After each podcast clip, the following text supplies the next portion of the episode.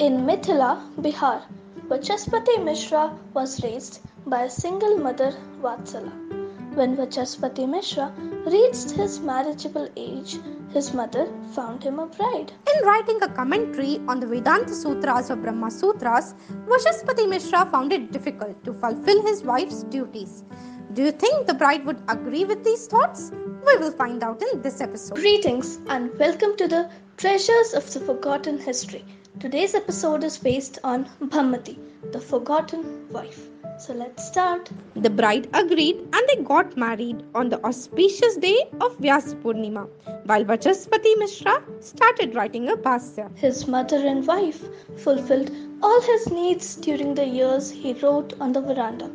After completing his commentary, Vachaspati glanced across at him and his impossibly old wife Bhamati. Bhamati became the title of his finished bhasya as a tribute to his unforgettable wife. That's all for today's episode. Thanks a lot and bye.